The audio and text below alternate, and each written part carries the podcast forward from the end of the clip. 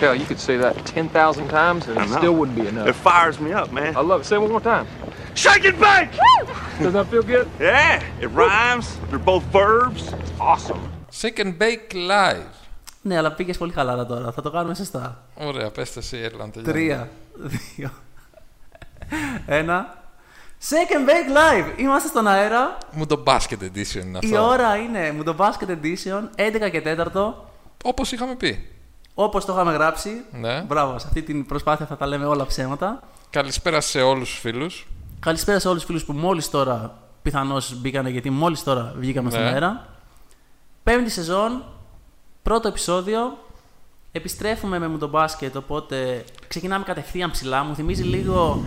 Υπάρχει ένα επεισόδιο στο How I Met Your Mother όπου πάνε σε ένα πάρτι και υπάρχει η ε, φιλοσοφία του Barney Stinson ότι δεν υπάρχει το ξεκινάω χαλαρά και το πάω ψηλά. Αυτό το εφαρμόζω εγώ.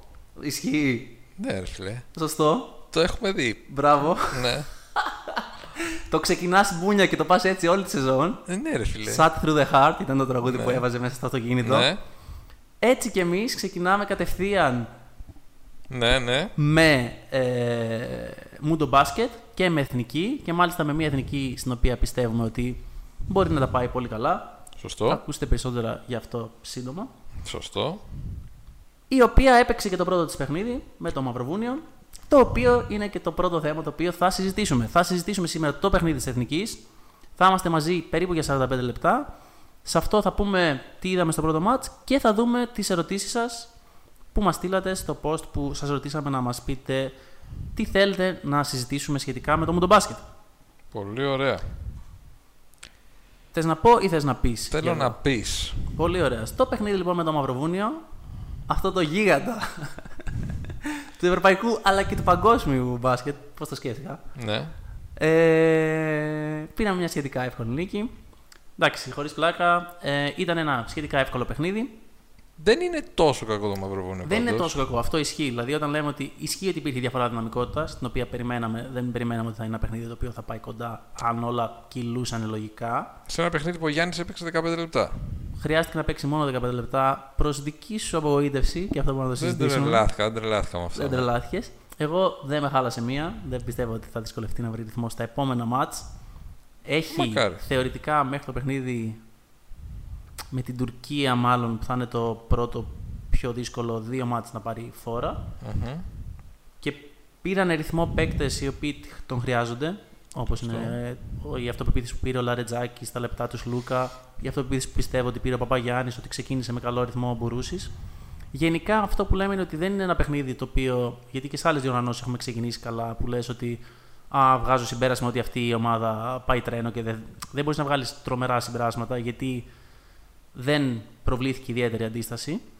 Αλλά παρόλα αυτά, όταν βλέπεις ένα τέτοιο παιχνίδι με αυτόν τον αντίπαλο που δεν είναι οι Φιλιππίνες, δηλαδή είναι μια σοβαρή αλλά όχι υψηλής δυναμικής ομάδα, αυτά που θέλαμε να δούμε από αυτό το μάτς τα είδαμε. Δηλαδή η Εθνική είχε πολύ καλή διάθεση και στην άμυνα έβγαζε ενέργεια. Οι παίκτες της φάνηκαν να έχουν ε, ρυθμό από την άποψη της κίνησης πιο πολύ. Δηλαδή ο τρόπος που παίζαμε στην επίθεση, ο τρόπος που γύριζε η μπάλα ήταν σωστός, ήταν στην ίδια σελίδα η ομάδα.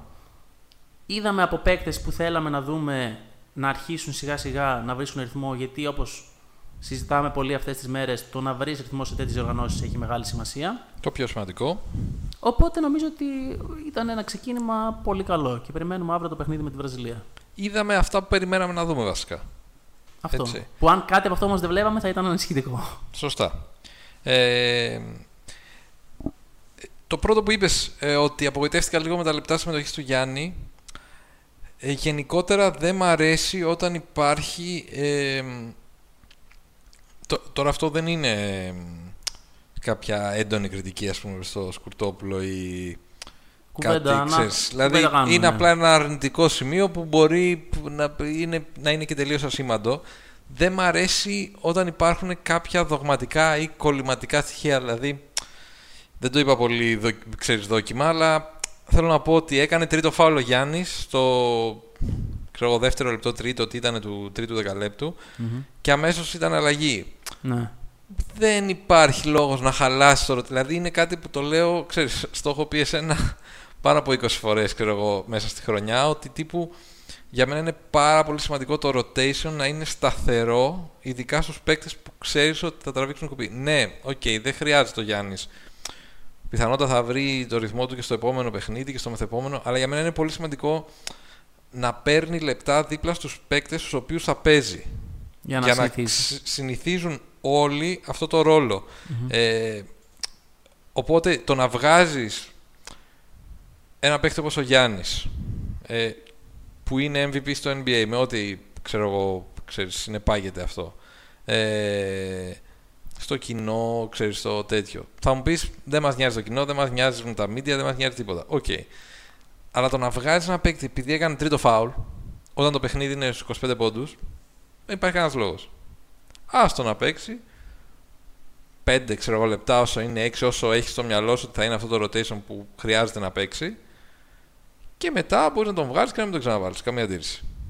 Ε, αυτό ήταν ένα αρνητικό στοιχείο απλά που ξέρεις. Ε, δεν, ε, δεν με τρέλανε. Εκεί πιθανώς είναι το κομμάτι του για καλό ή για κακό της υπερπροστασίας για δύο Τι λόγους. χρειάζεται υπερπροστασία; Όχι, εννοώ ότι έχω την ευκαιρία σε αυτό το παιχνίδι να μην σπάσει ο διάολος το ποδάρι του να χτυπήσει ο Γιάννης. Ναι, μωρέ, οκ, αλλά δεν μπορεί να παίζει μόνο 15 λεπτά. Είναι πολύ λίγο. Όχι, και δεν πιστεύω θα ξαναγίνει όμως. Ναι. Γιατί υπάρχουν Άλλο άλλα δύο λίγο νεράκι. παιχνίδια στο, στον Όμιλο στα οποία έχει χρόνο να πάρει ρυθμό. Και το Ναι. δεύτερο που πιθανώς είναι πάλι χωρίς λόγο κατά κάποιον τρόπο υπερπροστατευτικό είναι ότι τον βγάζουν να κάνει το τρίτο φάουλ. Γιατί άμα γίνουν τα πράγματα για κάποιο λόγο τόσο Άσε τρομερά μας, ανάποδα. μωρέ, εντάξει. Κάτσε, ρε παιδί μου. Άσε Ναι. μας, μωρέ, τώρα. Μία στις χίλιες. Αλλά άμα το είχαν αυτό το μάτς, ε, δεν θα μπορούσε καν να κατέβει στο επόμενο. Ενώ ότι κάνει την ασφάλεια ότι αν χρειαστεί να ξαναμπεί ο Άμα το είχαν Γιάννης, αυτό το μάτς, έφευγε. Έφυγε, δεν έφυγε. Όχι, δεν έφευγε, μωρέ. Εντάξει, προβολή τώρα. Όχι, τον βγάζει, τον αφήνει μέσα, κάνει τέταρτο πέμπτο και χάνουμε για κάποιο Όχι, λόγο. μωρέ, εντάξει. Δεν θα φεύγει. γινόταν αυτό, αλλά σου λέω ότι το παίζει υπερ safe. Πιθανώς είναι αυτή η λογική του επαγγελματικού αυτού, αλλά καταλαβαίνω και τον τρόπο που το λες. Ναι. Ε, ένα αυτό.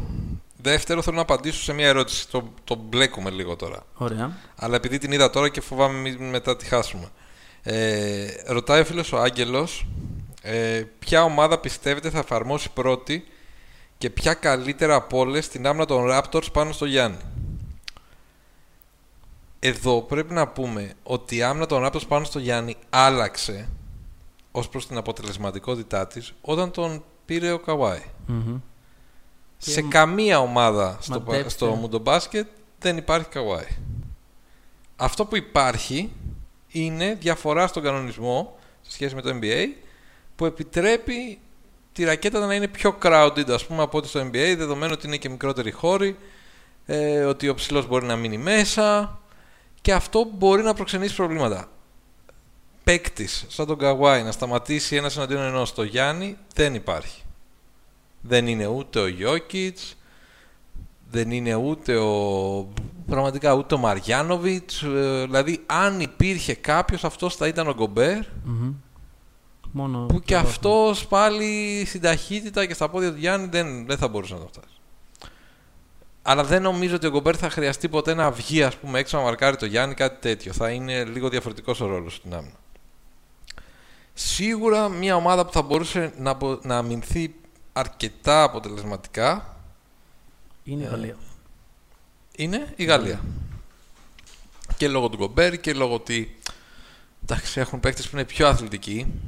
Δεν σημαίνει ότι ο Φουρνιέ ή ότι ο Μπατούμ μπορούν να μαρκάρουν τον Γιάννη. Αλλά σίγουρα θα ήταν πιο εύκολο με τη βοήθεια του Γκομπέρ από πίσω ε, να τον αντιμετωπίσουν. Αλλά Και έχει σημασία όχι μόνο πώς μαρκάρεις το Γιάννη, αλλά και πώς μαρκάρεις τους υπολείπους μέσα. Δηλαδή και ο Τιλικινά που έχει αυτή την αθλητικότητα, το πόσο μπορεί να κάνει όταν κλείνουν μέσα στη ρακέτα για τον Γιάννη recover στους παίκτες που είναι έξω, όταν πασάρει π.χ. ο Γιάννης προς τα έξω, και αυτό έχει μεγάλη σημασία.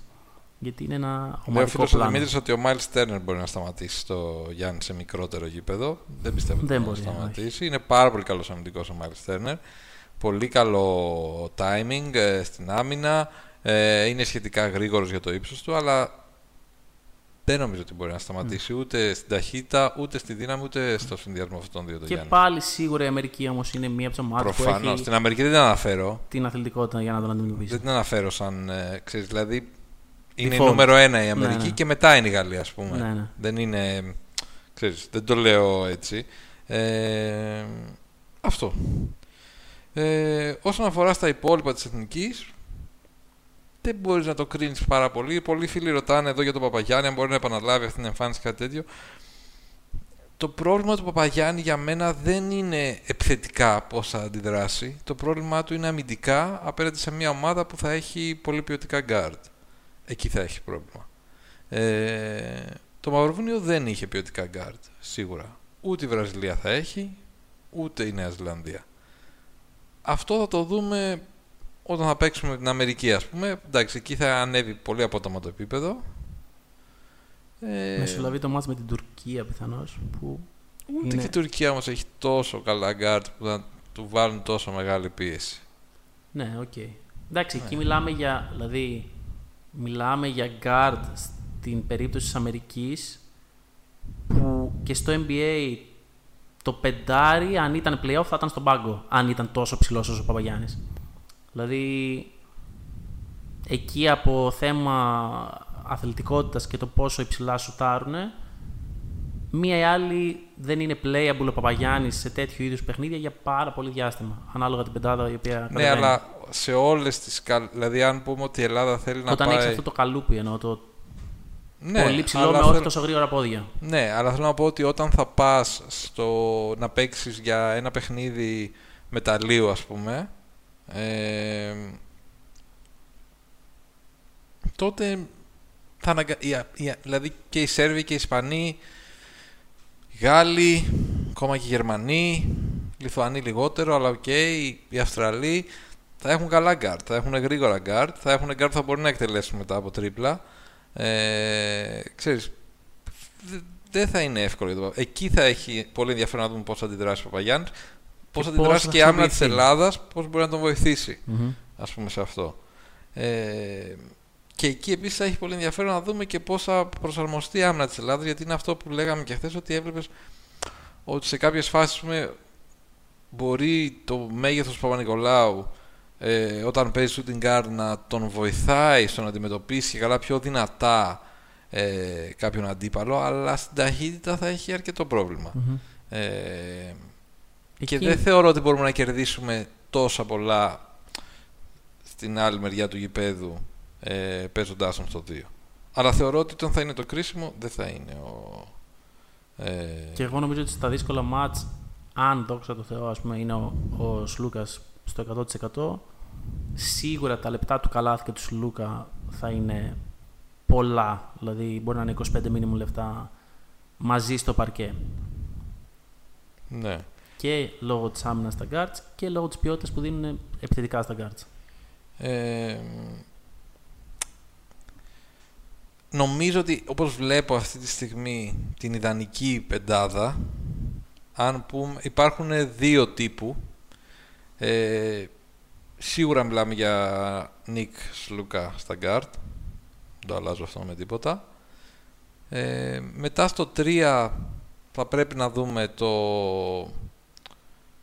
έναν εκ των Παπα-Νικολάου και Από Πέτρου. και Παπαπέτρου. Και μετά το Γιάννη με το Μπουρούση ή τον ε, Πρίντεζη. Πρίντεζη με το Γιάννη. Μμ. Νομίζω αυτό είναι το... Αυτό τώρα θα εξαρτάται πάρα πολύ και σε σχέση με τον αντίπαλο. Και με τον αγώνα και με σε τόση κατάσταση θα είναι ο Γιάννης. Δηλαδή δεν ξέρω αν αξίζει να θυσιάσεις το Γιάννη στην άμυνα να παίζει απέναντι σε ένα center ή να τον βάλεις να είναι κάτω από τη μπασκέτα ακριβώς μειώνοντας έτσι τις πιθανότητες του για transition. Μμμ, θα δούμε. Ε, δεν συμφωνώ ότι είμαστε soft που λέει ένας φίλος εδώ. Ε, οπότε, Όχι. Ξέρεις, Νο- Νομίζω δεν- θα είμαστε και από τις πιο καλές άμυνες της διοργάνωσης. ναι. Ε, όχι, εντάξει, τώρα δεν ξέρω αν είμαστε. Πάντως δεν είμαστε Θα soft είμαστε από τις ομάδα. πιο Δεν- καλές άμυνες της διοργάνωσης. Εντάξει. Ε, προχωράμε. Ε, τι, τώρα παίζουμε αύριο με βραζιλια Καλύτερος αντίπαλος, νομίζω. Θα δείξει, δεν έχω καταλάβει ακριβώς. Επειδή είναι τέτοιοι. Τιτάνας Φελίσιο. Κυριαρχεί στις Τεράστιες. ρακέτες. Τεράστιες αλήθεια. Είναι αυτό που έλεγα χθες, το συζητούσαμε. Ποιος άνθρωπος είδε το Φελίσιο, τον είδε ρε παιδί, μα παίζει μπάσκετ. Εντάξει, τον, τον πήρες, είναι ψηλό παιδί, είναι καλός. Ε, τον έφερες στην ομάδα και τον βλέπεις. Και λες, Α, αυτόν θα του δώσει 32 εκατομμύρια. ας πούμε. Ρε φίλε, Γιατί το, να μην τα δώσω; το potential Δεν κρύβεται. θα δεν μου πεις. κρύβεται ρε φίλε κάτω Ναι. από 200 κιλά που Ναι. μπορεί να έχει παραπανήσει αφελήσιο. Ναι, ειδικά εκεί σε μια φάση που του δώσαν την μπάλα κάτω από καλάθι και κατάφεραν να την πετάξει ταμπλό και από την άλλη μεριά. Λέω. Κουνάγα το κεφάλι μου, ξέρεις, θλιμμένα. Σαν το Ράνσκι, μην φοβάσαι, εντάξει. Σαν το Ράνσκι όμως πολύ καλός. Δύναμη. Έτσι. Ε, Παράλληλα θέλω να ανοίξεις και το προηγούμενο και το post με τις ερωτήσεις για να μην διαβάσουμε μόνο αυτές που μας έρχονται live Σωστό. γιατί είναι μαζεμένες μπόλικες και δεν μπορώ να το κάνω εγώ γιατί δεν πρέπει Πολύ να πω σωστό. κάποιες συγκεκριμένες. Ε, υπάρχει, λέει, φόβος να στραβοπατήσουμε αύριο με τη Βραζιλία; Αν υπάρχει φόβος, Να στραβοπατήσουμε αύριο με τη Βραζιλία; όχι πιστεύω. Νομίζω θα κερδίσουμε πάλι σχετικά εύκολα. Ναι. Νομίζω αυτό που διαβάζω και από αναλύσεις είναι ότι σου βάζει ένα παραπάνω βαθμό δυσκολίας σε σχέση με το Μαυροβούνιο, με τον τρόπο παιχνιδιού της, ε, που θα σουτάρει περισσότερο και χωρίς φόβο ας πούμε, και από το τρίποντο και θα δοκιμαστεί η άμυνά μας σε τέτοιες ε, συνθήκες. Κάποιους παίκτες με προσωπικότητα με παραστάσεις περισσότερους σε αριθμό σε σχέση με το Μαυροβούνιο. Ε, Παρ' όλα αυτά ο Μπαρμπόσα ετών 55 και δεν ξέρω πόσο χρόνο έχει φτάσει ο Βαρεχάου κτλ. Ε, Όχι, δεν πιστεύω ότι πρέπει να, προ... να προξενήσει πρόβλημα η Βραζιλία. Δηλαδή, ναι, δεν νομίζω ούτε εγώ. Δεν, δεν νομίζω ότι μπορεί να γίνει αυτό το πράγμα. Ε, πόσο μακριά μπορεί να φτάσει στην Αργεντινή ο Καμπάτσο και ο Σρέντερ της Γερμανίας; Ναι. Δεν μπορεί να Κοίταξε πάνε να δεις. πολύ μακριά. Θεωρώ. Η Γερμανία λόγω της πρώτης της ήττας και το γεγονός ότι είναι σε ένα δύσκολο όμινο και το γεγονός ότι διασταυρώνεται μετά ε, αν τα κάνει όλα τέλεια είτε με μας είτε με την Αμερική το λογικό είναι το λογικό είναι. Δηλαδή μπορεί να χάσει είτε στους 32 είτε στους 16-8 σίγουρα δεν νομίζω ότι μπορεί να φτάσει πέρα από τους 8 το οποίο και πάλι το πιστεύω ότι είναι δύσκολο έτσι όπως έγιναν τα πράγματα στο πρώτο μάτς χωρίς όπως έχουμε πει αυτό να πάει να πει ότι δεν είναι μια καλή ομάδα η οποία είχε μια δύσκολη κλήρωση ε, ένα ατυχές πρώτο 25 λεπτό αυτό που γράψαμε ότι ξεκίνησε πάρα πολύ άσχημα έμεινε πίσω 16-4 στην πρώτη περίοδο Μέχρι το 25 έχανε 20 πόντους. Κόντεψε να το μαζέψει με τη Γαλλία που κάτι δείχνει για την ποιότητά της. Αλλά έτσι όπως τα έκανε τώρα, δηλαδή αν έπαιρνε αυτό το, προ- το μάτς θα ήταν τρομερά κομβικό για να μπορεί να φτάσει ακόμα παραπέρα. Τώρα νομίζω ότι δεν μπορεί να φτάσει πέρα από τους 16. Μα τώρα στον, όμ- στον Όμιλο έχει... Ε, Θα περάσει τώρα τον Όμιλο θεωρώ. ποια είναι όμως, υπάρχει και άλλη ομάδα που πρέπει να κερδίσει κάποιο δύσκολο ματς. Α. Ποιο είναι το επόμενο ματς ματς. Θα το ψάξω Οκ. για να σας πω. Ε, λοιπόν, τι άλλο ήθελα να σου πω. Είναι Δομινικανή Δημοκρατία. Το επόμενο. Δύσκολο. Και θα σου πω Το αμέσως. τελευταίο θέλω. Και η Ορδανία. Α, ωραία. Πέρασε λοιπόν σχετικά. Αέρα. Ναι, μπράβο. Αυτό λέγαμε. Συγγνώμη για, τη- για το κενό εγκεφάλου. Ε, ότι το μόνο μάτς με βαθμολογική σημασία στον Όμιλο ήταν το μάτς με τη Γαλλία. Γιατί και οι δύο ομάδες θα κερδίσουν εύκολα τα επόμενα μάτς τους. Θα περάσει δεύτερη, θα κουβαλήσει μία ήττα στο δεύτερο γύρο. Και επειδή ματσάρει με τον Όμιλο, που μάλλον από εκεί θα περάσει Αυστραλία-Λιθουανία, θα πρέπει να κερδίσει και τα δύο μάτς για να φτάσει στην οκτάδα. Οπότε η λογική λέει ότι θα φτάσει στους 16. Πολύ ωραία. Ε, για το Καμπάτσο και την Αργεντινή δεν πιστεύω ότι μπορεί να πάει πολύ μακριά. Και πάλι νομίζω ότι αυτό της οκτάδας είναι το ταβάνι και της ε, Αργεντινής. Τάδα. Ναι, μπορεί να φτάσει. Ωραία. Ωραία. Θα βάλω μία ερώτηση λίγο συνδυαστική με βάση πράγματα που έχουμε δει στο Twitter και στο Facebook Μμμ. Ε, και έχει να κάνει με το Σκουρτόπουλο και το πόσο ικανός είναι να διαχειριστεί αυτή την ομάδα δεδομένου ότι δεν έχει την παραμικρή ας πούμε, εμπειρία τέτοιου επίπεδου. Μμμ. Ε, ας αρχίσω εγώ Κοπανά. και θα πω. Δεν έχει κανένα νόημα για μένα να μπαίνουμε σε μια συζήτηση γύρω από τον προπονητή μιας ομάδας χωρίς να εξετάζουμε ποιες είναι οι αναλλακτικές επιλογές. Έτσι. Δηλαδή, αν πούμε ότι συγκρίνουμε το Σκουρτόπουλο με τον Ιτούδη σαν προπονητές, ναι, ο Σκουρτόπουλος είναι κατώτερο επίπεδο. Ε, μπορούσαμε να έχουμε τον Ιτούδη. Δηλαδή, Παρακάλαγε το δυνατό. είπε ο Ιτούδης ότι παιδιά θα έρθω εγώ να σας πάω στα προβληματικά ε, ας πούμε για το τέτοιο και για το μουντομπάσκετ και μετά και στην Κίνα εκεί μαζί σας και εμείς πάμε όχι; Δεν γινόταν λοιπόν.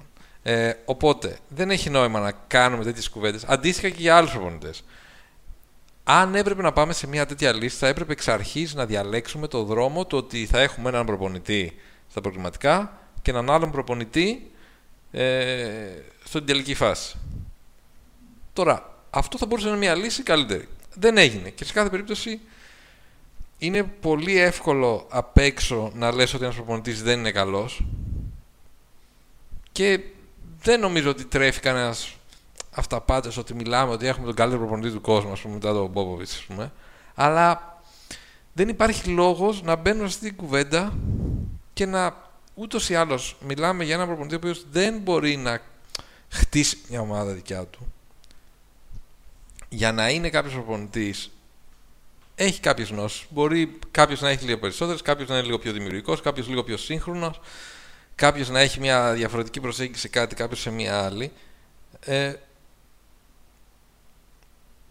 από τη στιγμή που έχουμε μπει στο τουρνά με αυτόν τον προπονητή δεν έχει κανένα νόημα να συζητάμε ειδικά όταν οι εναλλακτικές δεν υπήρχαν τη στιγμή που ε- επελέχθη εκείνος για να ξέρεις, να πάει ας πούμε την εθνική στα, στο, προγραμμα- στον προγραμματικό γύρο. Αν πούμε αυτό που λέω ότι ξέρεις, θέλουμε έναν για το προγραμματικό και ένα για την τελική φάση, ναι, να το δεχτώ ότι μπορεί να υπήρχαν ας πούμε επιλογή Μπαρτζόκα, ξέρω, που λένε πολλοί. Ε,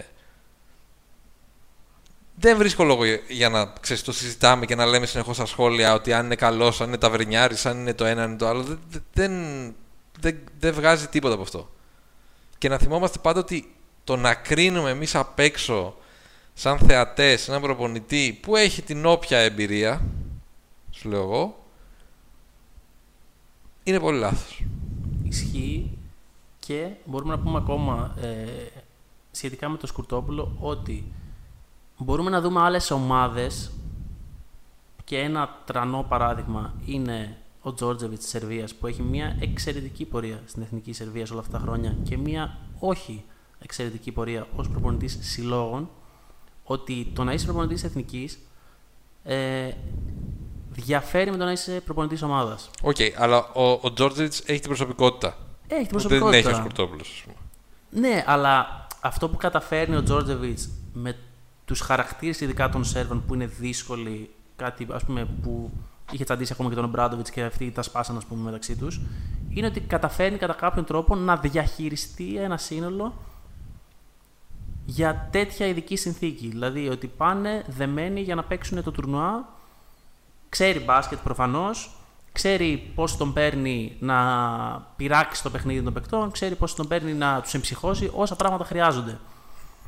Ο Ναι. Σκουρτόπουλος αντίστοιχα μπορεί να αποδειχθεί μια τέτοια περίπτωση. Δεν ξέρω αν θα τα καταφέρει, αν δεν θα τα καταφέρει, γιατί τώρα θα κρυθεί. Αυτό που ξέρω είναι όμως ότι σίγουρα δεν πρέπει να υποτιμούμε ποιο ήταν το project που έπρεπε να πετύχει για να έχουμε εθνική στο παγκόσμιο. Δηλαδή ότι πήρε την εθνική στα προγραμματικά για να παίξει με αυτούς τους παίκτες τα παιχνίδια και χωρίς κανένα πρόβλημα να πάρει 11 νίκες και μόνο μία ήττα στο, τέλος στο τέλος και να περάσουμε τόσο εύκολα στην τελική φάση, σίγουρα δεν ήταν κάτι το οποίο τώρα μπορεί να μας φαίνεται εύκολο, δεν ήταν τόσο εύκολο. Σε αυτό πέτυχε 1000%. Και με, εγώ δεν εξετάζω τόσο, δηλαδή το συζητούσαμε και ξεχωριστά. Ε, Δεν εξετάζω την επιτυχία ή την αποτυχία. Εξετάζω το ότι το να κρίνουμε τώρα, όντας στην ε, ε, Κίνα, το Σκουρτόπουλο και να λέμε ότι ο Ιτούδης, ο Μπαρτζόκας, ο, Είναι και ο Πόποβιτς όμως, ε, εντάξει, Σφερόπουλος, ναι, τι να ο κάνουμε. τέτοιος, είναι καλύτεροι. Ναι, οκ. Ναι, μπορεί να είναι. Τη στιγμή που επελέγη αυτός ο άνθρωπος να είναι προπονητής της Εθνικής Ελλάδος για να την πάει στα προκριματικά, δεν υπήρχε, από ό,τι φαίνεται, εντάξει, δεν μπορώ να το ξέρω, αλλά δεν φάνηκε να είναι διαθέσιμη μια καλύτερη επιλογή. Ναι, βέβαια Και παρόλα αυτά. πραγματικά δεν έχω καμία διάθεση και το ξέρουν και όσοι μας διαβάζουν και όσοι μας ακούνε. Δεν έχουμε καμία διάθεση να υπερασπίσουμε ούτε την Ομοσπονδία ούτε κανέναν. Ε, Ας πούμε, παίρνει αποφάσεις τέτοιες. Παρ' όλα αυτά, εκεί, εκεί σε αυτό θέλω να πω ότι αν μπορούμε σε κάτι να, να βάλουμε αστερίσκο, είναι ότι πιστεύω ότι για κάποιους προπονητές πράγματα που αφορούν την Ομοσπονδία είναι λόγος να μην πάνε. Άλλο αυτό. Αυτό δεν, δεν, με- Όχι, δεν εκεί- έχει να εκεί- κάνει όμως Εκεί με. το- καταλογίζω ότι έχουμε αυτόν τον προπονητή. Ναι, αλλά δεν έχει τώρα- να κάνει με το Σκουρτόπουλο αυτό. Καθόλου. Καθόλου Ναι. δεν έχει να κάνει με τον Σκορτόπουλο. Αλλά αν κάποιος διαμαρτύρεται ότι α, έχουμε τον Σκορτόπουλο γιατί η Ομοσπονδία έχει αυτή την εικόνα που αποτρέπει τον Χ του να έρθει να κάνει αυτή τη δουλειά, Οκ, αλλά αυτό, είναι μια normal κριτική. ε, ε, αυτό όμως δεν αλλάζει. Δε- δε- δηλαδή δεν πάμε να κρίνουμε τώρα την Ομοσπονδία, λέμε πάμε να κρίνουμε ότι δεν έχουμε τον προπονητή που μας αξίζει.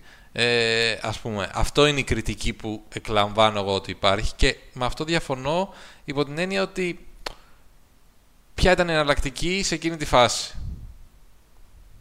Και δεν την πήραμε, ας πούμε. Τώρα, το να λέμε ότι υπάρχουν και άλλοι πολύ καλοί προπονητές και καλύτεροι προπονητές, σίγουρα υπάρχουν. Ναι, Αυτή τη στιγμή αυτός είναι. Με αυτό θα πορευτούμε. Δεν έχει νόημα να το συζητάμε συνεχώς και να λέμε ότι ναι, αλλά ο άλλος είναι καλύτερος. Αυτό Και που ίσως έχει αυτός θα νόημα, τέριαζε πολύ. Αυτό που έχει νόημα είναι ότι όπως όλοι κρίνονται από τη δουλειά τους. Δηλαδή αυτός ο προπονητής έφτασε στην τελική φάση. Χίλια συγχαρητήρια για τα πραγματικά. Θα μας οδηγήσει στην τελική φάση. Αν δούμε ότι η εθνική ας πούμε, μένει πίσω εξαιτίας του προπονητή της, γιατί στα παιχνίδια π.χ. κάνει κακή διαχείριση ή χάνει τους παίκτες, ε, αρχίζουν, ε, αρχίζει να χάνει την ομοιογένειά της η ομάδα. Πράγματα τα οποία αφορούν τον προπονητή. Ε, μετά η κριτική είναι επα- επί του αποτελέσματος. Ότι α, φάνηκε αυτό και αυτό και φάνηκε ανάξιος π.χ. να κρατήσει αυτή τη θέση σε τελική οργάνωση σε τόσο υψηλή φάση. Αν τα καταφέρει αντίστοιχα, αποδεικνύει ότι, θα, ότι μπορεί να τα καταφέρει σε τόσο υψηλό επίπεδο. Τώρα θα αποδειχθεί αυτό. Θα το δούμε. Μακάρι να πάει καλά ο άνθρωπος, Εννοείται. να πάει καλά και η ομάδα. Ε, αυτό που προσπαθούμε να πούμε είναι ότι. Στο Δωρής λέει, έλα τσιράκι, Ναι. Βασιλακόπουλο. αυτός που προσπαθούμε να πούμε είναι ότι όταν μπαίνουμε σε τέτοιες καταστάσεις. Ε, είναι δυσάρεστο να μπαίνει σε μια κατάσταση φαγωμάρα. Όχι ότι μας επηρεάζει εμάς προσωπικά, δεν με επηρεάζει καθόλου. Ε, αυτό δηλαδή το βλέπω στους φίλους που το συζητάνε ότι σαν να χάνουν λίγο την ουσία και να συζητάνε ναι, αλλά θα έπρεπε ας πούμε το άλλο θέμα να, να μην πάρει το Μάτζαρη, να πάρει τον Κόνιαρη. Που ρε παιδιά, ο Μάτζαρη με τον Κόνιαρη θα παίξουν στην τελική, ξέρω εγώ πόσα λεπτά. 30 λεπτά σε όλο το Μουντιάλ. Δεν θα. Ε, το Μουντιάλ. Γιατί τι είπα, Αυτό. Μουντιάλ. Τι φάση. Βου- σε βουζέλας όλο το, ιστορίες. το μπάσκετ. Ε, δεν έχει διαφορά. Δεν θα, κάνουν, δεν, δεν θα κρυθεί η αποτυχία ή η επιτυχία της Ελλάδας και φαντάζεσαι βάζει ο Μάτζαρης τώρα βάζει repeated τρίποντο ξέρω με την Αμερική. Παίρνουμε το με το μπάσκετ. ναι. Μακάρι. Αλλά Εννοείται. θέλω να πω ότι δεν νομίζω ότι θα κρυθεί σε αυτή την απόφαση. Είχαν, και υπάρχουν valid επιχειρήματα και για τον έναν, υπάρχουν valid επιχειρήματα για τον άλλον. Εκεί Έτσι που και μπορείς να έγινε. το πας φιλοσοφικά πάλι την συζήτηση είναι ότι έχουμε τον Γιάννη τον καλύτερο παίκτη στον κόσμο. Αν η στελέχωση έπρεπε να γίνει με βάση τους καλύτερους δυνητικά παίκτες από άποψη ατομικής αξίας ή να χτίσει ένα ρόστερ που έχει παραπάνω τρίποντο, γιατί υπάρχουν παίκτες με παραπάνω τρίποντο και κουτουλού κουτουλού. Εκεί μπορεί να ανοίξει μια συζήτηση. Ναι, αλλά δεν μπορείς δηλαδή τους καλύτερους παίχτε τους τους έχουμε πάρει. Τώρα το αν θα βάζαμε έναν 10ο ή 12ο παίκτη ο οποίος να είχε καλύτερο σούτ από κάποιον άλλο 11ο ή 12ο παίκτη δεν, δεν κάνει τόσο μεγάλη διαφορά. Γιατί δεν θα έπαιζε τόσο πολύ. Ναι, ναι. Και γιατί πιθανότατα αυτός ο 11ο ή 12ο παίκτης που θα είχε τόσο καλύτερο σούτ ε, δεν θα μπορούσε να βρεθεί σε καταστάσεις που θα επηρέαζε τόσο πολύ τον αγώνα, ας πούμε. Σωστό. Απέναντι σε ομάδες ποιοτικές. Οπότε δεν έχει νόημα να το συζητάμε. Άλλη ερώτηση, παρακαλώ. Έχουμε ένα τέταρτο μπροστά μας. Λοιπόν, ε, μπορούμε να πούμε λίγο για τους υπόλοιπους. Βλέπουμε ότι η Σερβία είναι ε, αρκετά δυνατή. Ναι, Ε, βέβαια, πολύ και μ' αρέσει κιόλας ότι είναι τόσο κακή δυναμικότητα η αντίπαλη τη Σερβία συγκεκριμένα. Από την άποψη ότι μήπως τους δώσουν μια χαλαρότητα και κάπου την πατήσουν. Εγώ εκεί που θα ήθελα να δω τη Σερβία θα είναι απέναντι σε μια ομάδα που θα έχει ε, πολύ κανένα guard. Δεν υπάρχουν πάρα πολλές ομάδες τέτοιες. Ε, γιατί θεωρώ ότι θα υπάρξει ότι μπορεί να υπάρξει, δεν είναι απαραίτητο ότι θα υπάρξει ε, πρόβλημα ας πούμε στην άμυνα που μπορεί να παίξουν οι ψηλοί της ειδικά αυτό το βαρύ σχήμα τώρα αν πούμε ότι παίζει ο Μπιέλιτσα συνεχώς στο 4 και γίνονται rotation οι ψηλοί στο 5 ok, okay, αλλά αν πούμε ότι είναι και ο Γιόκιτς και ο Μιλουτίνοφ και ο Γιόκιτς και ο Μαριάνοβιτς νομίζω ότι απέναντι σε μια ομάδα που έχει πολύ ποιοτικά guard ε, μπορεί να έχει πρόβλημα η Σερβία και αν αρχίσει και φορτώνεται με φάουλο Γιώκητς, ο οποίος είναι πάρα πολύ επιρρεπής και αυτό πρέπει να το έχουμε στο μυαλό μας. Ε, πάρα πολύ επιρρεπής σε χαζά φάουλ, ε, τότε μπορεί να έχει πρόβλημα. Επίσης, αυτό που βλέπω ε, αρκετά και μου φαίνεται λίγο ε, ότι MVP του τουρνά, ας πούμε, ο Μπογκδάνοβιτς ε, και όχι ο Γιώκητς μου φαίνεται λίγο τρελό αν η Σερβία πούμε ότι πάει και παίρνει το χρυσό εκτός αν ο Μπογκδάνο της βάλει κάποιο κρίσιμο σου στο τέλος ή τρελαθεί εντελώς. Ε, το επίπεδο του Γιώκητς είναι τρομερά ανώτερο νομίζω ναι. αυτό του Μπογκδάνοβιτς. Δηλαδή είναι άλλο να σε. Ακόμα και αν κάνει ένα εξαιρετικό τουρνουά ο Μπογκδάνοβιτ, ο πρώτος σκόρε της ομάδας, και άλλο να κάνεις και τις άλλες 15 δουλειές που κάνει ο Γιώκητς στο γήπεδο. Όχι ότι ο Μπογκδάνοβιτ προφανώς είναι μόνο σκόρερ, αλλά εννοώ ότι ο Γιώκητς είναι ένας από τους καλύτερους παίκτες στον κόσμο με τρελαίνει ο φίλος ο Ηλίας που λέει σχόλιο για Αυστραλία ναι. και το κάνει μόνος του από κάτω καλύτερη και από τη Γαλλία. Για την Αυστραλία. Ναι. Το είπε μόνος του. Ναι, το είπε μόνος του. Ε, ρε Ηλία, τι μας βάζεις να Δεν συμφωνώ. Ούτε εμείς, ναι. Ούτε ότι είναι καλύτερη από τη Γαλλία Αυστραλία. Ε, οι Γάλλοι έχουν κάποιες εξαιρετικές μονάδες έχουν ένα πολύ καλό προπονητή. Γενικά δεν είναι μια δεμένη ομάδα. Θα το δείτε, το λέμε και σε κάτι άλλο που θα ετοιμάζουμε. Οπότε δεν μπορούμε να πούμε πάρα πολλά γι' αυτό. Ναι. Θα ακούσετε πολλά. Ε, αλλά δεν συμφωνώ. Ε, η Αυστραλία παρόλα αυτά ισχύει ότι είναι μια ωραία ομάδα. Δεμένη πολύ. Με Έχετε βαρεθεί από τις δηλώσεις και την υπεροψία του Σάσα για χρυσό και έχετε πάρει όπως και εγώ κρυφή χαρά να πάρει δρόμο και αν θα πάρουμε κρυφή χαρά, αν πάρει δρόμο η Σερβία νωρίς. Εγώ προσωπικά δεν θα πάρω καθόλου κρυφή χαρά. Εγώ θα πάρω φανερή χαρά. Θα πάρω πολύ Σερβία φανερή χαρά. Από τη μέση. Ε, δεν θα φύγει δεν η Σερβία από τη μέση. ε, νομίζω ότι αυτό είναι το στυλ του Τζόρτζεβιτς. Δεν, το, ναι. δεν το παρεξηγώ. Εντάξει, τώρα να λέει ότι θα κάνουμε πλάκα ας πούμε, στα Αμερική κάτι τέτοιο που είχε πει κάτι αντίστοιχο μου φαίνεται πολύ υπερβολικό. Αλλά δεν νομίζω ότι, είναι, ότι το πιστεύει πραγματικά το πιστεύει ότι θα μπορούν να κερδίσουν, αλλά δεν πιστεύω ότι είναι ξέρεις, τόσο arrogant. Ναι, ότι Θεωρώ ότι είναι περισσότερο ξέρεις, σε φάση να εμπνεύσει τους παίκτες του, να δώσει ξέρεις, πολύ έναυσμα. Ε, μπορεί να είναι ένα τέχνασμα για να μπει λίγο στο μυαλό των Αμερικανών που δεν είναι τόσο έμπειροι. Ναι. Ε, και ταιριάζει, δεν μου φαίνεται, ναι, μωρέ, δεν μου φαίνεται τέτοιο. Προσωπικά ας πούμε ότι δεν είναι μια ομάδα που τρέφω ιδιαίτερη συμπάθεια η Σερβία. Όχι ότι έχω κάτι με τους παίκτες ή γενικότερα τέτοιο, αλλά ε, εντάξει, έχουμε όλοι ξέρω, τις προτιμήσεις μας σε αυτή τη ζωή. Ε, κουτουπώσατε λέει τίποτα γαλιδούλες στην Ικαρία και γουστάρετε τόσο Γαλλία. Καταρχάς, αν κουτουπώναμε γαλιδούλες στην Ικαρία θα το λέγαμε. Τι θα το λέγαμε. Τέτοιο. Και γενικότερα, εγώ έχω μια φοβερή συμπάθεια στην Γαλλία λόγω του ότι έχω δεσμούς με τη χώρα ε, από οικογενειακούς μέχρι και ακαδημαϊκούς και ό,τι. Θα μπορούσα να κάνει εκπομπή σε άπτης στα γαλλικά. ναι. Αν γουστάρατε. Οπότε. Ναι. Ε, συνεχίζουμε με τις ερωτήσεις. Πιο πιθανό, αυτό το ρωτάει το σχολείο, να χάσουμε από τη Νέα Ζηλανδία παρά να αρχίσει 10.30. Ωραίος ο Νίκος. Τι; Πιο πιθανό να χάσουμε από τη Νέα Ζηλανδία η Ελλάδα από το να αρχίσουμε εμείς 10.30 εκπομπή. Το είχε γράψει το απόγευμα. Σωστό. Αυτός φαίνεται ότι είναι παλιός, α πούμε, παιδιά. ε, Όπως σας είπαμε, κάποιες ερωτήσεις δεν θα τις αναφέρουμε. Ανεξάρτητα αν είναι καλές ή όχι. Ε, γιατί ετοιμάζουμε για κάτι ακόμα το οποίο θα το δείτε μέσα στη βδομάδα, πιθανότατα την Τετάρτη. Και εκεί θα απαντηθούν όλα. Ε, πόσα λεπτά θα αφιερώσει ο Ντόμ στο podcast για το ρόλο του Smart στην ομάδα των είπα στο φετινό μου τον μπάσκετ; Θέλεις, θέλεις να ξεκινήσω; Κοίτα, εγώ ξέρω ότι είναι ο αρχηγός, έτσι, επελεγμένος από Πόποβιτς. Είναι αρχηγός όντως. Ναι, αφού Τρεις βάλαμε- είπαν. ε, Τρεις θα ήταν. Εντάξει, ναι, αρχηγοί. είναι τρεις, ένα από τους τρεις αρχηγούς. Έτσι όπως το λες, είναι τελείως misleading. Ξέρω εγώ ότι Όχι είναι με μόνος σειρά αρχηγός. όμως, δεν είναι τρίτος, ξέρω εγώ. Είναι Smart, Ε, είναι ένας από τους τρεις Κέμπα, αρχηγούς. δύο των Celtics και Donovan Mitchell. Ευχαριστώ πάρα πολύ. Ναι. Ε, και, α, και μάλιστα φάνηκε από το πρώτο παιχνίδι, γιατί ήταν, τρα- είχε, ήταν για πολύ καιρό τραυματίας, είχε χάσει κομμάτι της προετοιμασίας. Εντάξει, τραυματίστηκε και η μισή Αμερική και η άλλη μισή είπαν όχι, οπότε μπήκε τελικά στο roster. Δεν ξέρω πώς θα πέταγε έξω, αν, ανάλογα το πόσο το έφυγε ο Fox, έφυγαν πολλοί τέλος πάντων, ο Κούσμα. Πώς θα πέταγε έξω Smart. Ότι αν ήταν όλοι μπορεί να μην έμπαινε, ας πούμε, δεν ξέρεις τι θα γινότανε. Α, άμα ήταν όλοι δεν θα έμπαινε ο Smart. Καλά, αν ήταν όλοι όλοι, δεν θα Ναι. έμπαιναν πολύ, αλλά θα έμπαινε ο Κέμπα, ξέρω εγώ. Αλλά Ναι. το θέμα είναι ε, ότι και από, τα πρώτα παιχνι- από το πρώτο παιχνίδι, και νομίζω ότι έτσι θα γίνει και στη συνέχεια, του δίνει χρόνο συμμετοχή. Δηλαδή είναι από τους παίκτες που θεωρεί ότι μπορεί να είναι χρήσιμος και είναι άλλη μια επιβεβαίωση του τι παικτάρα είναι ο Μάρκος Σμαρτ. Ναι. Ε, λοιπόν.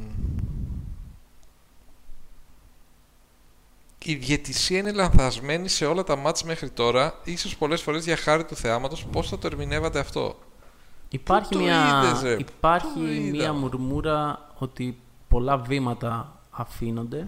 Οκ, ξέρω, Ε. δεν, δεν μου φάνηκε κάτι τόσο εξωφρενικό. Ναι. Με Δεν ξέρω, τρελαίνει είναι- και είναι- λίγο αυτή η τέτοια ότι κάθομαι και κοιτάω σε κάθε φάση αν κάνει βήματα ο παίκτης για το αν θα το Ναι, σφυρίξει. τώρα, δηλαδή, Στην πρώτη φάση είναι και τόσο τα ματς που η απόσταση των ομάδων είναι μεγάλη. άμα πάνε που, τώρα και οκ, σφυρίζουν όλα τα βήματα των Ιαπωνέζων, ας πούμε. Θα κατεβάσουν την μπάλα. Εντάξει, όχι, θέλω να πω ότι ας μην εστιάζουμε ρε παιδιά στη διαιτησία τώρα σε ένα τέτοιο τουρνουά στην Αν πρώτη κάποια στιγμή φάση χρειαστεί με αυτά τα αυτό, ματς που αυτό, γίνονται, ας αυτό, πούμε. Αυτό, είναι too, Δεν, δεν υπάρχει κανένας too λόγος. soon, too soon. Άποψη για το unfair play, ας πούμε, του Καμπάτσο σήμερα. Ναι, σε αυτό. Εντάξει, ο Καμπάτσο ξέρουμε ότι είναι ο Καμπάτσο, δεν περιμένουμε ας πούμε, Οκ. να ανοίξει το βιβλίο του Fair Play να δούμε ακριβώς τι γίνεται. Αλλά αν γινόταν ένα τρελό σενάριο στο οποίο η Κορέα έπαιρνε δύο νίκες, τελικά δεν τις πήρε. Ε, γιατί έχασε από την ε, Ρωσία σήμερα, νομίζω. Ε, και οι Αργεντινοί έχαναν το τελευταίο της ματς, θα υπήρχε τετραπλή ισοβαθμία στην οποία θα μετράγανε οι μεταξύ τους διαφορές. Είναι πιο fair το να κυνηγήσεις τη διαφορά λέγοντας ότι υπολογίζω τον αντίπαλό μου Κορέα μπας και κάνει θαύματα, ας πούμε, παρά να πω πιο arrogant ότι δεν υπάρχει περίπτωση να το κάνει αυτό η Κορέα, άρα δεν σου το άρω στο τέλος. Αν γινόταν στο τρίτο match ενώ η Αργεντινή κέρδιζε και είχε εξασφαλισμένη την πρώτη θέση, εκεί νομίζω θα ήταν unfair. Σίγουρα οπτικά δεν φάνηκε όμορφο, αλλά εγώ τουλάχιστον το δικαιολογώ. Ναι. Ε, Συγκεκριμένο Καμπάτσο μπορεί να το έκανε και στο τρίτο ματς. Δεν θα τον νοιάζει και πολύ. κοίτα, ρε φίλε, τώρα, οκ, να πω ότι εκείνη τη στιγμή για τον αντίπαλο φαίνεται λίγο μαλάκας. Ναι, όταν το κάνεις ναι, είναι λίγο αυτό. μαλάκας. Σου σπάει λίγο τα νεύρα. Ειδικά το δεύτερο, σου σπάει τα νεύρα. Οκ. Αλλά ποιος χέστηκε μεταξύ μας τώρα; Δηλαδή δεν είναι και τόσο σημαντικό. ε, έτσι, απλά και για δεν τη ξέρω συζήτηση αν του fair play, ας μεταφέρονται πούμε. τα αποτελέσματα και μπορεί να παίξουν ρόλο οι διαφορές στο δεύτερο γύρο. Αν μου πεις τώρα με αυτήν την ομάδα που λογικά δεν θα πέρναγε, οπότε τι, δια- τι να μεταφέρει. Όχι, εγώ σου λέω ξέρω. ότι υπήρχε ακόμα Δεν ξέρω μέχρι αν το υπάρχει μάτι της κάπως- Αργεντινής στο σενάριο της τετραπλής ισοβαθμίας. Αυτό. Ναι, τέλος πάντων. Σε κάθε περίπτωση δεν νομίζω ότι αξίζει. Ε, όπα, πολλά από φόρ λέει εγώ. Εγώ φυσάω πάνω στα μικρόφωνα, το ξέρετε αυτό. Μια. Έχω βάλει για να σένω άτιμο. Τι να κάνω, με έχει πεθάνει ο ντόμεδο. Βαρύς, βαρύς. Ε, Ομάδες σαν τις Φιλιππίνες τι κερδίζουν με το να συμμετέχουν σε τέτοιες οργανώσεις; Η διοργάνωση τι κερδίζει με το να συμμετέχουν σε τέτοιες ομάδες αντί κάποιον άλλον. Θα το απαντήσουμε και αυτό την Τετάρτη. Αυτό που θα, θα δείτε. Αναλυτικά. Ε, όλα τα άλλα τα έχουμε πει. Ε, αυτό που... Τι άλλο έχουμε να πούμε εδώ; Κάποια άλλη ομάδα που σου έκανε εντύπωση; Από τα πρώτα παιχνίδια; Ναι. Κοίτα, μου έκανε εντύπωση το πόσο μέτρια ήταν η Νιγηρία εν τέλει, γιατί είχε αρκετό ταλέντο. Οκ. Αλλά Τα πάλεψε όμως και τα δύο μας. Εντάξει, το δεύτερο δεν το πάλεψε τόσο πολύ. τα πάλεψε, αλλά θεωρητικά το ταλέντο της μπορεί να περτερούσε των αντιπάλων. Ναι. Αλλά τελικά αποδείχθηκε μέτρια. Μου αρέσει πάντα η επιβεβαίωση ομάδων όπως η Αργεντινή που θα παίξει ωραίο μπάσκετ, ανεξαρτήτως ε, που δεν είναι μία από τις ομάδες όπως ήταν στο παρελθόν πάντα από τα φαβορή. Ε, ό,τι αφορούσε τη Σερβία το περιμέναμε, το είχαμε δει, είχαμε δει και, και από τα φιλικά και την Αμερική το ίδιο. Ε, η Λιθουανία έχει ενδιαφέρον να τη δούμε στα καλά της μάτς. Έδειξε καλά στοιχεία στο πρώτο μάτς με τη Σενεγάλη, αλλά ήταν η Σενεγάλη, οπότε πρέπει να δούμε και κάτι παραπάνω. Αλλά είναι μια sneaky ομάδα που ε, μπορεί να παλέψει τα μάτς τα οποία θα παίξει. Δηλαδή, από σε κανένα παιχνίδι δεν μπαίνει de facto χαμένη, οπότε έχει ενδιαφέρον. Και κάτι που επίσης θα αναλύσουμε αρκετά είναι η περίπτωση της Γερμανίας, που ίσως είναι η πιο ταλαντούχα ομάδα που δεν θα πάει μπροστά εξαιτίας ενός κακού αποτελέσματος αυτού με τη Γαλλία. Σύμπλη είναι αυτές είναι οι... Θέλει ο Ισίδωρος να μάθει γιατί το σημερινό live έχει τόσο μικρή διάρκεια. Ισίδωρε, το σημερινό live έχει τόσο μικρή διάρκεια γιατί είμαστε εδώ από τις 7 και κάνουμε κάτι shake and bake που όπως σας λέμε θα το δείτε μέσα στη βδομάδα. Μέσα στις, Γενικά θα δείτε μέσα πολύ στις shake and επόμενες bake. 10 μέρες θα δείτε πολύ shake and bake για να χορτάσετε. Αυτό. Ε, Αλλά δεν μπορούσαμε να μην Είμαστε πούμε. ακόμα στην αρχή του με τον μπάσκετ. Δεν έχει νόημα να Είναι και πλατιάσουμε αυτό. Είναι και αυτό. με κάτι που ξέρεις δεν έχει τόσο μεγάλη σημασία. Ε, οπότε λίγο υπομονή και θα δείτε περισσότερο. Άποψη για την Ισία, πολύ τίμια την Ισία στον τρόπο παιχνιδιού της. Ε, έχουμε ένα Και στατιστικό. φοβερό τουρνάο Σαλαμέζερ. Ναι, θα το πούμε γι' αυτό. Τι θα γίνει; τι θα γίνει τώρα, τι, Είναι τι σας θα έχουμε θέλουμε 45 τώρα; λεπτά που σας Ναι. λένε δεν μπορούμε να σας πούμε και πολλά. Και πολλά. τώρα ναι, τι να σου πούμε. Με αυτά που ρωτάτε και εσείς, αυτά ρωτάτε κάποια, τα έχουμε σημειώσει είπαμε. Μμμ. Η Ελλάδα φάνηκε ότι δεν θα δοκιμάζει 25 με 30 τρίποντα ένα μάτς, οπότε τη μέρα των κακών ποσοστών θα αρκεί το, το δίποντο. Ναι, πάντως η, το Μαυροβούνιο ήταν ένα, ένας αντίπαλος που επέτρεψε στους ψηλούς μας και με την καλή τους απόδοση να παίξουμε αρκετά κοντά στο καλάθι. Θα υπάρξουν ομάδες που πιο αποτελεσματικά θα κλείσουν τη ρακέτα και θα σουτάρουμε περισσότερο. Παρόλα αυτά και σε όλα τα φιλικά ε, η Ελλάδα τακτικά δείχνει μία έμφαση στο να περνάει μπάλα στο post, να κουμπάει μπάλα στο post. Πολύ. Πολύ. Και αν είναι να βγει το τρίποντο, να είναι μέσα έξω, να υπάρχει αυτή η, η, η κίνηση. Οπότε αυτό έχει πολύ ενδιαφέρον και νομίζω ότι τακτικά είναι σωστό. Οπότε όσο μπορούμε να περάσουμε την μπάλα μέσα θα έχει ενδιαφέρον. Κοίτα, όλα αυτά για μένα στη θεωρία δεν έχουν νόημα. Ε, όταν παίζεις μπάσκετ, διαφωνώ ότι πας με ένα πλάνο, σίγουρα έχεις κάποιες γενικές αρχές, κάποιες βασικές ας πούμε κινήσεις, κάποια βασικά plays, ε, whatever. Δεν πας με ένα πλάνο ότι ξέρεις εγώ θα σουτάρω 25 τρίποντα, ό,τι και να γίνει. Ναι, ναι, ναι. Θα πας με αυτό που σου δίνει ο αντίπαλος. Δηλαδή Το το, καλύτερο δυνατό σωστό σου. είναι να διαβάσεις την άμυνα του, του α, αυτού που παίζεις και να δεις τι μπορείς να εκμεταλλευτείς σε σχέση με τα mismatches που θα έχεις μαζί του. Και έχουμε δημιουργούς για να το κάνουν αυτό σωστά, που είναι σημαντικό. Έχουμε δημιουργούς, όχι πολλούς στην περιφέρεια. Στα δύο γκάρτ. Έχουμε κυρίως, ναι. δημιουργούς και στο low post που μπορουν να το κάνουν. Μπράβο. Έχουμε το Γιάννη που μπορεί να κάνει λίγο απ' όλα. Ε, το να παίζουμε από το low post είναι κάτι που μπορεί σε κάποια παιχνίδια να μας βοηθήσει, σε κάποια παιχνίδια να μην βγει τόσο πολύ. Ε, αν παίξουμε ας πούμε με τη Γαλλία. Ε, εξαρτάται πόσο θα κλείνει η αντίπαλη άμυνα. Δεν μπορούμε να βάλουμε ένα πάγιο αριθμό σουτ που θα παίρνουμε από την περιφέρεια. Αλλά κάποια σουτ θα χρειαστεί να τα πάρουμε για να ανοίξουμε τις άμυνες. Αυτό. Θα χρειαστεί να έχουμε πολύ σημαντικές αποστάσεις, πολύ σημαντικές, πολύ καλές αποστάσεις μεταξύ μας, γιατί αυτό το spacing είναι το πιο σημαντικό πράγμα, ειδικά στις ομάδες που δεν διαθέτουν τόσο καλό σουτ. Βασικά και στις ομάδες που διαθέτουν πάρα πολύ καλό σουτ είναι πάρα πολύ σημαντικό. Ε,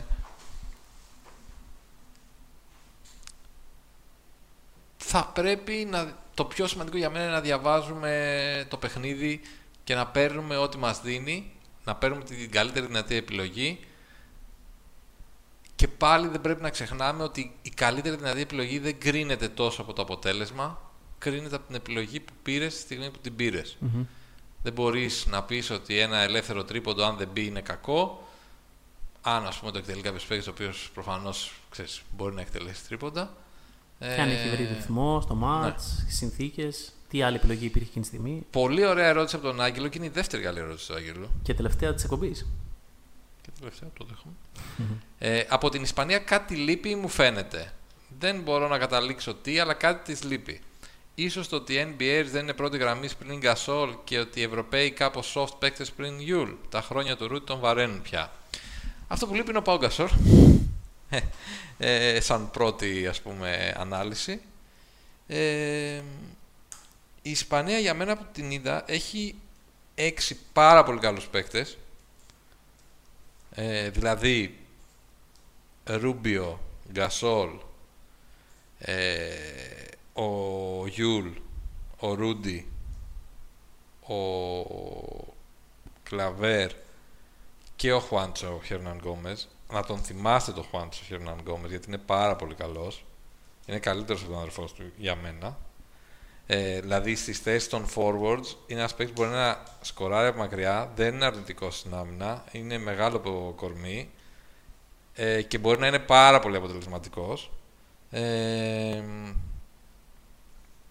πέραν αυτών των έξι παικτών, οι υπόλοιποι είναι ένα κλικ πιο κάτω από αυτό που μας είχε συνηθίσει η Ισπανία τα προηγούμενα χρόνια. Αυτό δεν σημαίνει ότι δεν είναι καλοί παίκτες. Όχι και καλή και έμπειρη. Δεν είναι Σίγουρα η Ισπανία δεν, είναι έχουν αυτό υπολογίσιμη. το, δεν είναι αυτοί οι winners που βλέπαμε τα παλιά χρόνια.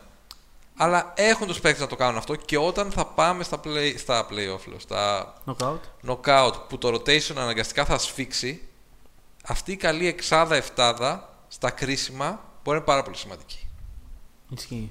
Δεν θα είναι, θεωρώ, η Ισπανία είναι λίγο underrated στο πώς τη βλέπουμε σε αυτό το Ισχύει. τουρνουά. Απλά κάποια στιγμή η Ισπανία ας πούμε, ήταν ε, πέραν της Αμερικής το φαβορή των τουρνουά βάσει της, ε, του ρόστερ που είχε στο prime του. Τώρα, ας πούμε, κάποιοι παίκτες ισχύει ότι Λέει και ο, ο- Μάρκο έχει μεγαλώσει. Θοδωρήσω ότι και ο Σέρχιο Ροντρίγκες ε, λείπει και έχει δίκιο.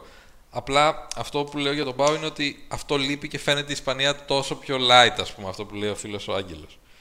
Ε, αυτά. Ο Ρούμπιο νομίζω θα κάνει πάρα πολύ καλό τουρνουά. Ο Έχω- Ρούμπιο έχω κάνει αυτή την ήδη αίσθηση. πολύ καλό και τα δύο του παιχνίδια ήταν πάρα πολύ καλά. Και νομίζω ότι θα συνεχίσει έτσι. Και με αυτά Κλείνουμε. κλείνουμε το πρώτο σύντομο. Εντάξει, κοντά 50 Μια ώρα λεπτά. σχεδόν. Να τα λέμε δηλαδή τα φυσιολογικά podcast κάπου τόσο πάνε. Δεν είναι ακριβώς. Όχι ακριβώς, ξέρετε Ναι, τώρα, εντάξει. όσοι είστε εδώ κτλ. Ναι. Εγώ δεν Ε, ξέρετε, κανένα πρόβλημα, δεν έγινε τίποτα. Ναι. Ε, θα είμαστε κοντά σας σύντομα Την Τετάρτη, την Τετάρτη ελπίζουμε. ε, με έναν διαφορετικό τρόπο Ναι. και θα μάθετε σύντομα ποιος θα είναι αυτός. Ναι. Χαιρόμαστε πάρα πολύ που είμαστε πίσω, γεμίσαμε τις μπαταρίες μας, είμαστε έτοιμοι για μια μεγάλη σεζόν, είμαστε έτοιμοι για μια, ένα πολύ δυνατό διβδόμαδο γιατί όσο οι μέρες περνάνε τα παιχνίδια θα δυναμώνουν. Η Εθνική έχει τις δυνατότητες για κάτι καλό και με αγωνία περιμένουμε να δούμε τι θα γίνει και να είμαστε μέρος της φαν διαδικασίας του να το ζήσουμε και να το συζητήσουμε και να βγούμε παρέα και να το, να το ζήσουμε, βράδερφε. Ας το ζήσουμε. Αυτό είναι το βασικό. Ας το Ας το χαρούμε. ζήσουμε. μωρέ. Ας το χαρούμε και όπου φτάσουμε. Ναι, όπου πάει. Εντάξει, καλά να είμαστε και δεν, δε- ας είναι αυτά τα προβλήματά μας. Έτσι ακριβώς. Words of wisdom για το κλείσιμο. Πίστευτα πράγματα.